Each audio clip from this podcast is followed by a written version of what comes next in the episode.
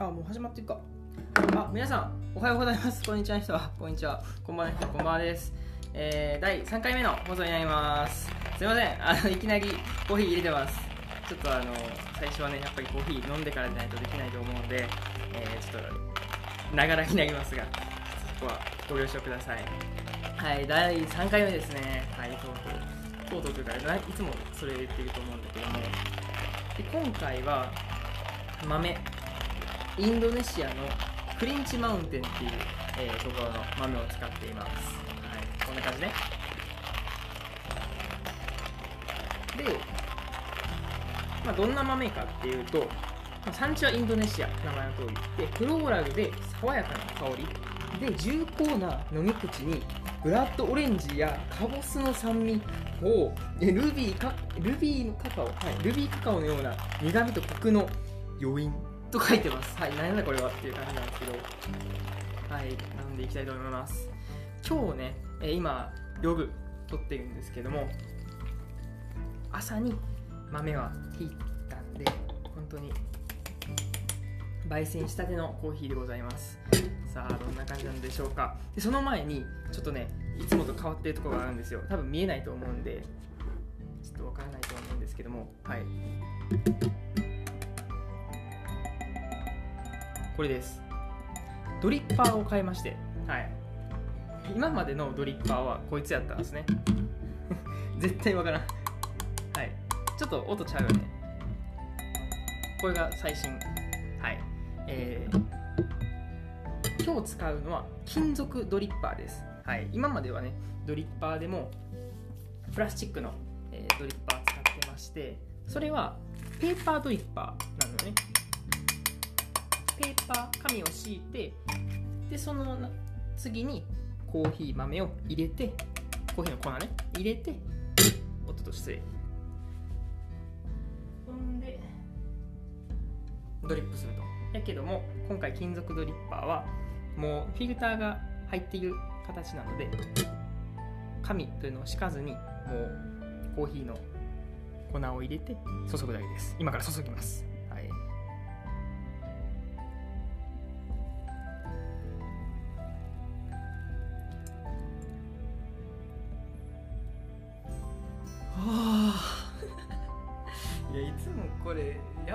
つやんってなるけどもちょっといや本当にそうなんねんごめん。ああいいわ。そう金属ドリッパーなんです。じゃあどういう違いがあるんかっていうことやねんけどもまあコーヒーは結構油分とかを含んでいてでその油分が、えー、多いか少ないかっていうのはこの金属ドリッパー使うか、えー、ペーパードリッパー使うかで大きく違ってきております。っていうのもペーパードリッパーやとその紙を敷いてるから油がねその紙につくのよ。だから飲むそのコーヒー自体には比較的この油っていうのは少なくって。ちょっと待ってね。今抽出中なんで。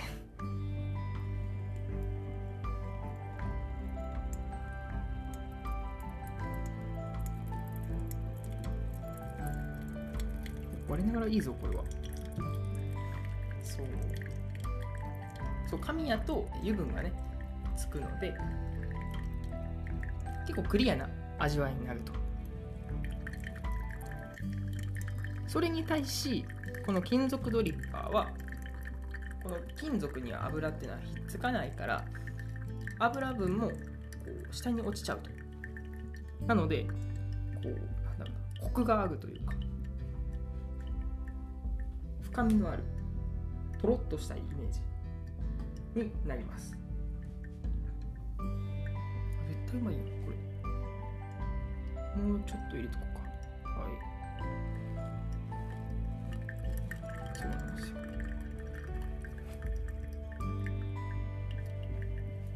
まあこの他にもネルドリップって言って布を紙ペーパードリップみたいに敷いて抽出するっていう方法もあります。布はどちらかというとこの紙と金属ドリッパーのいいとこ取りみたいな感じで。ペーパードリッパーやとやっぱねこの消耗品そのペーパーを毎回こう使うからまあお金もかかっちゃうんやけどもこの金属ドリッパーとネルドリップは1回買ったら繰り返し使えるっていう感じになってます。絶対うまい。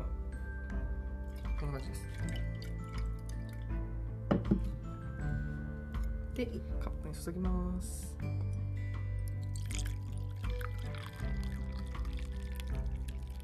ちょっと多いちょっと多い。大丈夫大丈夫。はいはい。はい OK です。ではいただきます。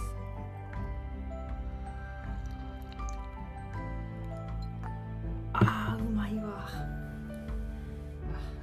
思わずちょっとしゃがみ込んでしまいまして。うわうまっ。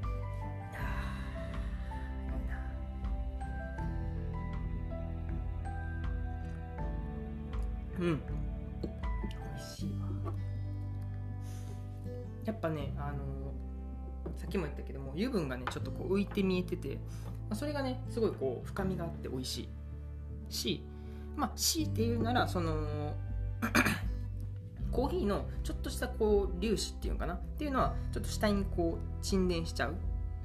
からまあ紙やったらね結構その細かいところもキャッチしてくれるけども金属ドリッパーはそのちょっとね細かいところは逃がしてしまうんで。まあでも全然美味しい。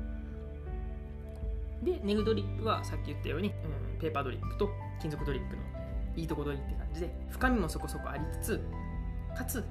なんだろう金属ドリッパーほどダイレクトに落ちず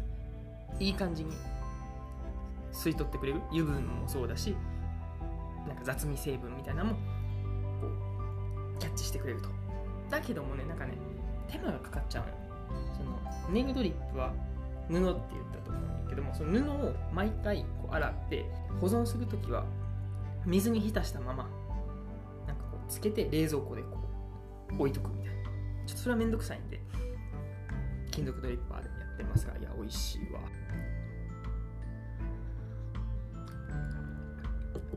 それでよそれでよ。で今回の内容よとうとう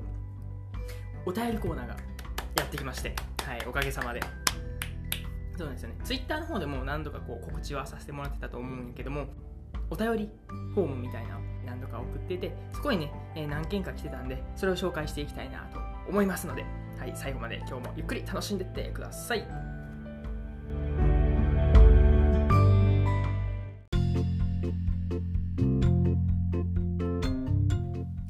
ジャックと豆まき。テーマ何やねんってことなんだけど、はい、ジャックと豆まきっていうテーマでお送りします。はい、何なのかっていうと、まあ、さっきも言った通りこの普通のお便りを読んでいくっていう普通のコーナーになってます。まあこの名前の由来としては実はこのリスナーさんからねこれにしたらいいんちゃうんかっていうアドバイスをもらったりもしたしまあこのテーマとしてはもともとジャックっていう名前ってなんかジャックと豆の木っていうのね連想する方が結構多いなと思っててでその、まあ、ジャックと豆の木からこう文字って豆まきにしていますでなんで豆まきなんかっていうとこうね豆の木木があってその前、まだこう豆をまいてる状態なのでこう成長していく過程をなんか見届けるみたいなコンセプトがあったりなかったりみたいな今そこと曖昧なんで、まあ、その都度こうね意味はつけていこうかなと思います。まあ質問や相談に乗ってなんかこう少しでも元気になってくれたらなみたいなのは思っています。では最初にもらいました。感想ですね。はい。素敵やな。音がいいっていう風にコメントいただきました。ありがとうございます。はい。そうですね。ほんまに。でコーヒー愛めっちゃ感じたっていうことでいただいてました。いやありがとうございます。そうなんですよね。特にこの第2回目からはこの最初の方にね、えコーヒーのこう引く音あと入れる音注ぐ音みたいなもう完璧なこの3つが揃っているっていう状態がなってるんですごいね僕としてテンションが上がっていてでね結構あのコーヒー好きな友達もこう聞いてもらってるみたいなんですけどももうすごいたまらんと言ってもらっておりますはいありがとうございますはいでは次ですね次ははいこれいきましょうそうですね、ペンネーム今のところなしですね。はい、いきますよ。悪そうな人に見えて、本当はすごくいい人っていませんっていう、なんかあの、感想でもない、こう、なんだろう、普通の軽い、こう、質問みたいな感じになってます。そうね悪そうに見えてこう実は優しい人っていうのは割と自分のね僕の中でも、うん、友達で結構います。はい。古くからの友達とかでもすごいゴリゴリのやつとかもいますしこう見た目がちょっと目つき悪いやつとかもいるけどもなんだろう喋ったら割とええやつやみたいななんかそういうギャップっていうかな？っていうのがすごい可愛らしいっていうか愛くるしいっていうの、うん、で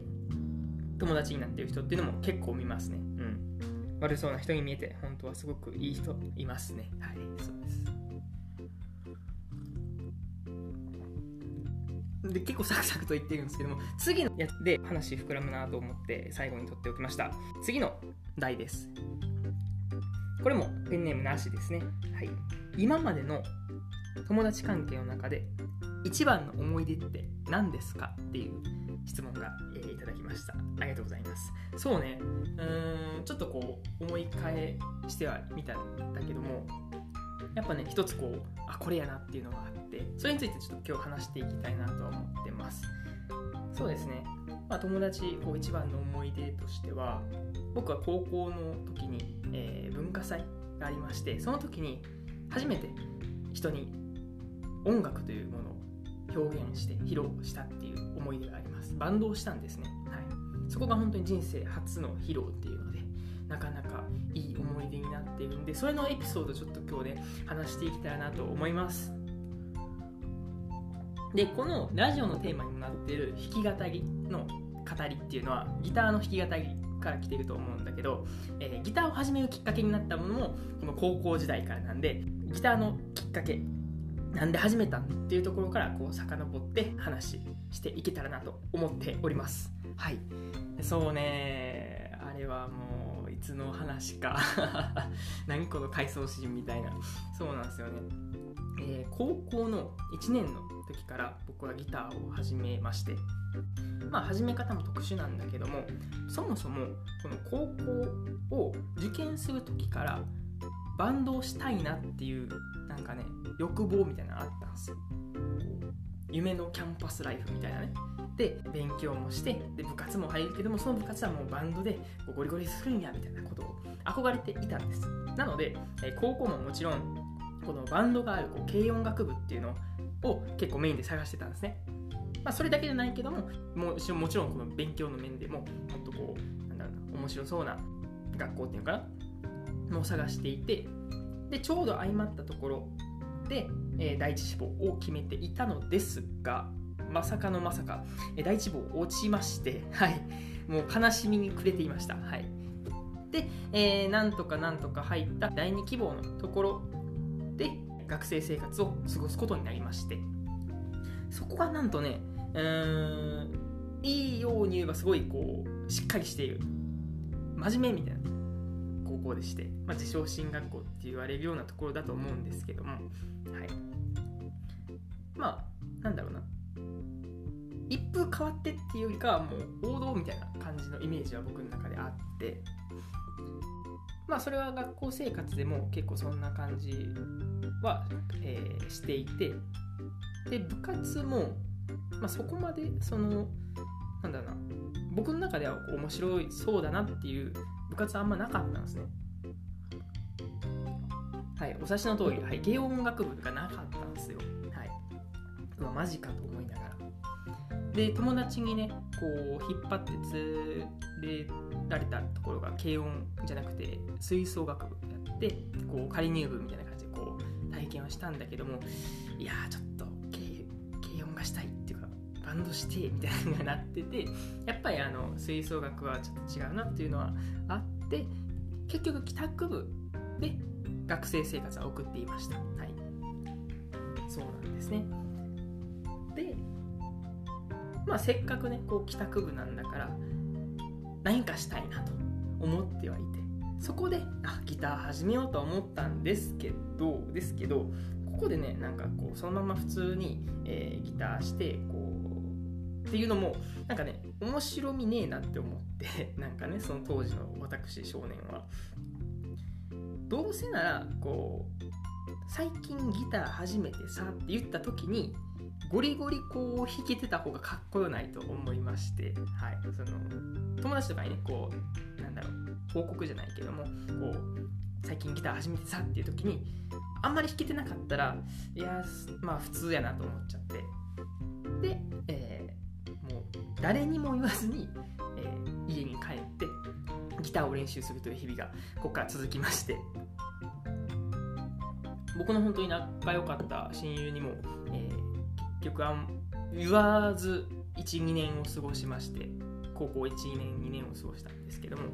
まあ、そいつも帰宅部仲間でこう帰ってはいたんですけども「お前帰って何してんの?」とか言われても「いや何してんだよな」みたいなもうめっちゃこう何？もうこうはぐらかすのめっちゃ下手やろお前みたいな感じで「何してんねん」とか言われてたけども「いや何もしてへんねん」みたいな形で、えー、ギターを始めたということは言わずにずっと家で、えー、引きこもってギターをしていました。が、まあ、きっかけとしては、まあ、父親がねギターを持っていたっていうのもあって、えー、父親から最初はこう教えてもらってあとは YouTube で見たり本買ってみたりっていうのを試してやっていました、まあ、そもそもの話からなんですけど僕結構歌を歌うのは好きだったんですね。それはもう物心ついた時からカラオケっていうのは親にはこう親と一緒になんかね行ってた記憶はあって、うん、なんで歌うのは好きなんで高校の友達ともう土日はずっとカラオケに行くという日々を過ごしていまして12年は。はい。なんでこうレッテルとしてはあ歌歌うの好きなんだなっていうようなレッテルがあったと思うんですけどもまさかこうギターをしているとまではこう思ってはなかったと思ってそれはちょっとね余裕はなかったんですね。でそのカラオケ友達の一人と本当にね、えー、もう夏休みとかももうアホほどこう行ってはいたんですけどもちょうど高校2年の時かな？の夏ぐらいにいつものようにこうカラオケ行ってたらの友達から「あのさ」とか言われてあの次の学祭でバンド出えへんみたいな一緒にみたいな声で言ってもらえて「えマジで?」みたいな。でこうバンドを誘ってもらったんですね、はい、こう文化祭で、えー、一応この学校にはねこう軽音部ってないっていう話はしたと思うんですけどもこうバンドとして出る機会っていうのはその文化祭で、えー、余興っていう枠があってなんか劇とか出し物の間にそのなんか15分ぐらい時間があるからそこで、まあ、それこそこうバンドをするなりこうマジックするなりこう笑いするなりダンスするなりみたいな、まあ、そういうね枠が設けられていてその文化祭の前にオーディションがあってそれに通過した数組がその余興でこうパフォーマンスができるみたいな枠がありまして。で友人はどうもそれでバンドで出たいと、はい、言ってもらって。でよかったらそのカラオケでこう歌ってる仲間なんでボーカルとして出てくれないかと誘ってもらってその時に「あいいよ」ってこう、まあ、もちろん言ったんですけどふとよぎったのがギターが よぎってその時当時誰も言ってないから「え今言うしかないんちゃう?」っていうなんかねささやきが聞こえてきたんですよ。あ今やんみたいな。で初めて「いや実は」みたいなでその友達にまあこの高校12年はずっとこうギターしててみたいな話して「あそうなんや」みたいな「あそれは知らんかったわ」みたいになってじゃあよかったらそのギターも一緒にこう弾かせてくれへんかってこう提案をしてそこで結局バンドは4人でね出ることになって、えー、僕がギターと、えー、ボーカルとであともう一人こうピアノでリードギターあとドラムのこの4人でこう出ることになって、えー、続けていました。で目指すはまずねそのオーディションでこう通らないと元も子もないんでこうオーディションに向けて練習しようやっていうことで4人集まってこう練習してまして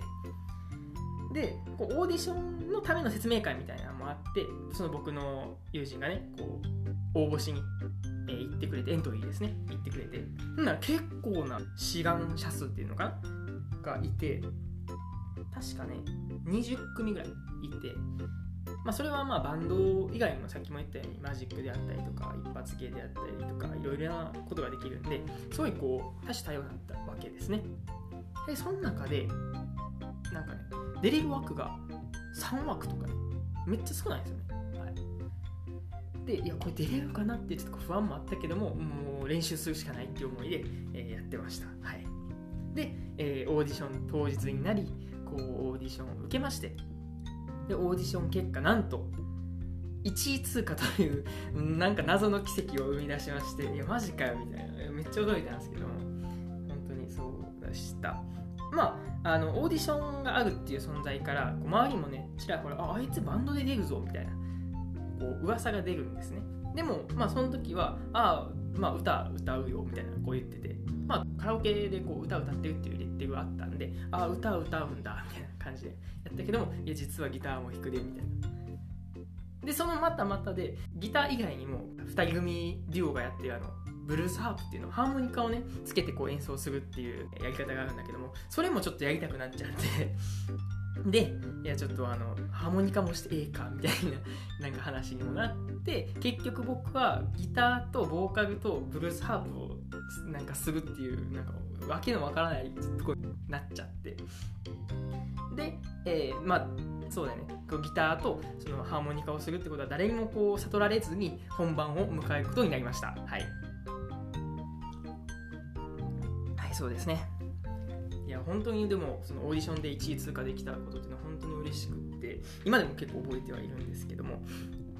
でそこから、えー、本番が始まりまして、まあ、本番は、ね、余興とはいえねこうステージに立つんですごい緊張するわけですよ。でしかもあの最初はこう何垂れ幕みたいなのが垂れていてみんなこう見えないんですよ。でこう始まった時にこう幕が開くみたいなになっててその時にこうね後ろでこうセッティングしてるわけですよ。バンドの。ドラムとかこうギターとかマイク調整どうやみたいな高さどうやみたいな話もしていてでこんな感じで OK ですみたいな。でなんか先生からこう注意事項みたいなのもあって、えーまあ、幕が開いたらこうマイクを前に出して、えー、こう歌ってくれたらいいでみたいなっていう注意事項があったのでああそれ守りますみたいな。頑張りますみたいな感じでやっててでとうとうこう幕が開くんですね。思った以上に人がいてやっぱこうめステージに立つっていうのはなかったんでうわめっちゃ多いみたいな感じで思いながらまあこう弾くわけですけどもその時にねすごいこうざわつくんですよ。えなんかハーモニカやぞみたいなのが聞こえてきてあなんか言われてるとか思いながらもこう弾くわけですよ。ね。でこう歌ってはいたんですけども序盤の方であんまり聞こえてなさそうみたいな。こうマイクでもこう跳ね返りがないっていうかこれこんな感じかなと思って。でよくよく見たら僕マイクつけてなかったんですよね。まさかの、はい、本番でマイクつけ忘れるっていうこう失態を犯しまして。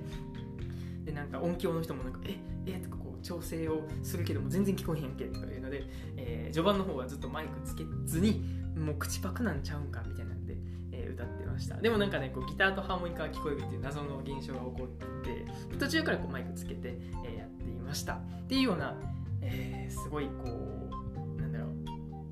うもつけ忘れるという失態を犯しながらもなんとかこう乗り切ったという高校時代の文化祭でした。はい。でもそれはね結構友人と、まあ、今でもちょいちょい話す時はあるっちゃうかな。うん。あの時良かったな みたいな話もねこうしていてすごいあの時にすごい青春を感じたかなと思います。今までのその友達関係の中で一番の思い出としては文化祭でバンドをしたことなんですね。でその経緯としてはこうギター始めるきっかけにもなっていってきっかけになっているかまあそこの話をするときにこうギターを始めるきっかけの話をしましてでこうオーディション通過してはキャッキャしてて最終本番マイクつけ忘れるという失態を犯してまあなんとかこう乗り切ったっていう話でした。なんか皆さんのねこう今回だったら友人関係で一番の思い出何ですかっていうので何かねこんなありますよこんな面白かったですっていう思い出とかもなんかもし聞けたらなと思いますんでコメントお待ちしていますということで以上ジャックと豆まきでした。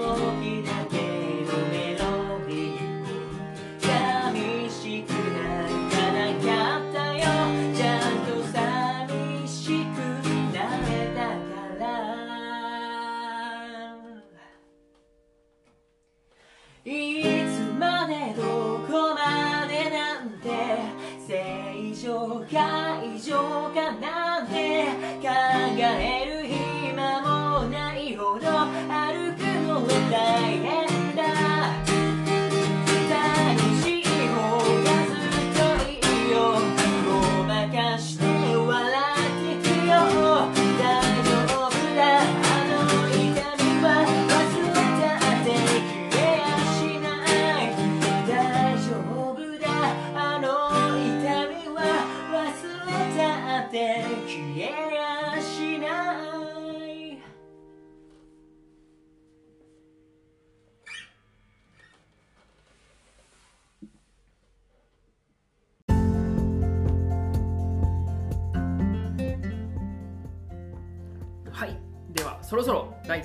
放送も終わりに近づいてきてます。はいいかがだったでしょうか、えー今回はまずあれですね金属ドリッパーの話しましたね。はいめっちゃ序盤。これいやめっちゃいいんですよ。ぜひねあのコーヒー、えー抽出される方金属ドリッパー買ってみてください。ネグドリップも気になるんだけどね。いやちょっと今手出せなくて迷ってます正直。はい。金属ドリッパーはうんコーヒーのこのなんだろう味が深まるというか、コーヒーの油も出るっていうのでなかなか美味しいですっていう話をしていました。うん。美味しい。はい。で、えー今回、えー、普通オタということで今回ジャックと豆まきというコーナーで、えーいろんな方の、えーメッセージ読ませていただきました、えーありがとうございます。はい。ですね。えーそうですね、まあ、今回長く喋った学生時代でこう思い出に残っていることっていうことで今回話させていただきましたがいかがだったでしょうか？はいそうですね。もうまあでもあっこから初めてこう自分を表現することの楽しさであったりとかこう人にこう褒めてもらうというか自分がこうなんだろう熱心にやっていることがこう初めてこう評価してもらうというか良かったよっていうこの跳ね返りが来たっていうのがこの当時だったんですごい思い出になってます。それからですねやっぱり自分でこう表現することっていうのもちょいちょいできるようになってきてました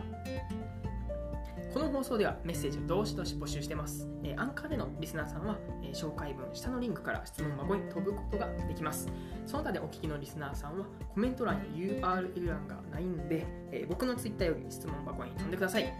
ツイッターアカウントは、アットマーク、U、アンダーバー、S、アンダーバー、J、アンダーバーです。もう一度言いますね。アットマーク、U、アンダーバー、S、アンダーバー、J、アンダーバーです。ユニバーサル・スタジオ・ジャパンです。これ言っていいんかな？もうちょっと次回から流すね。これ申し訳ない。はい。で、えー、ツイッターはピン止めしてますんで、えープロフィールがすぐ下に質問箱があるんで、そこからメッセージ、えー出してください。はい、またこのメッセージどしどし募集してるんですが、えー質問箱は匿名になってるんでメッセージの最後にこうペンネームとか書いていただけたら嬉しいですですね。まあ再度、えー、Twitter アカウントっていうのはアットマーク U アンダーバー S アンダーバー J アンダーバーです。はい。でメッセージ内容っていうのは、えー感想から質問まで幅広く受け付けています。まあ例えば普通のこう質問であったりとかあとお悩み相談であったりとかあとリクエスト曲も待っているんで、はい、あのぜひぜひ今後の放送で取り上げさせてください。はい、では第3回目の弾き語りラジオご視聴いただきありがとうございました。また次回お会いできることを楽しみにしています。お相手はジャックでした。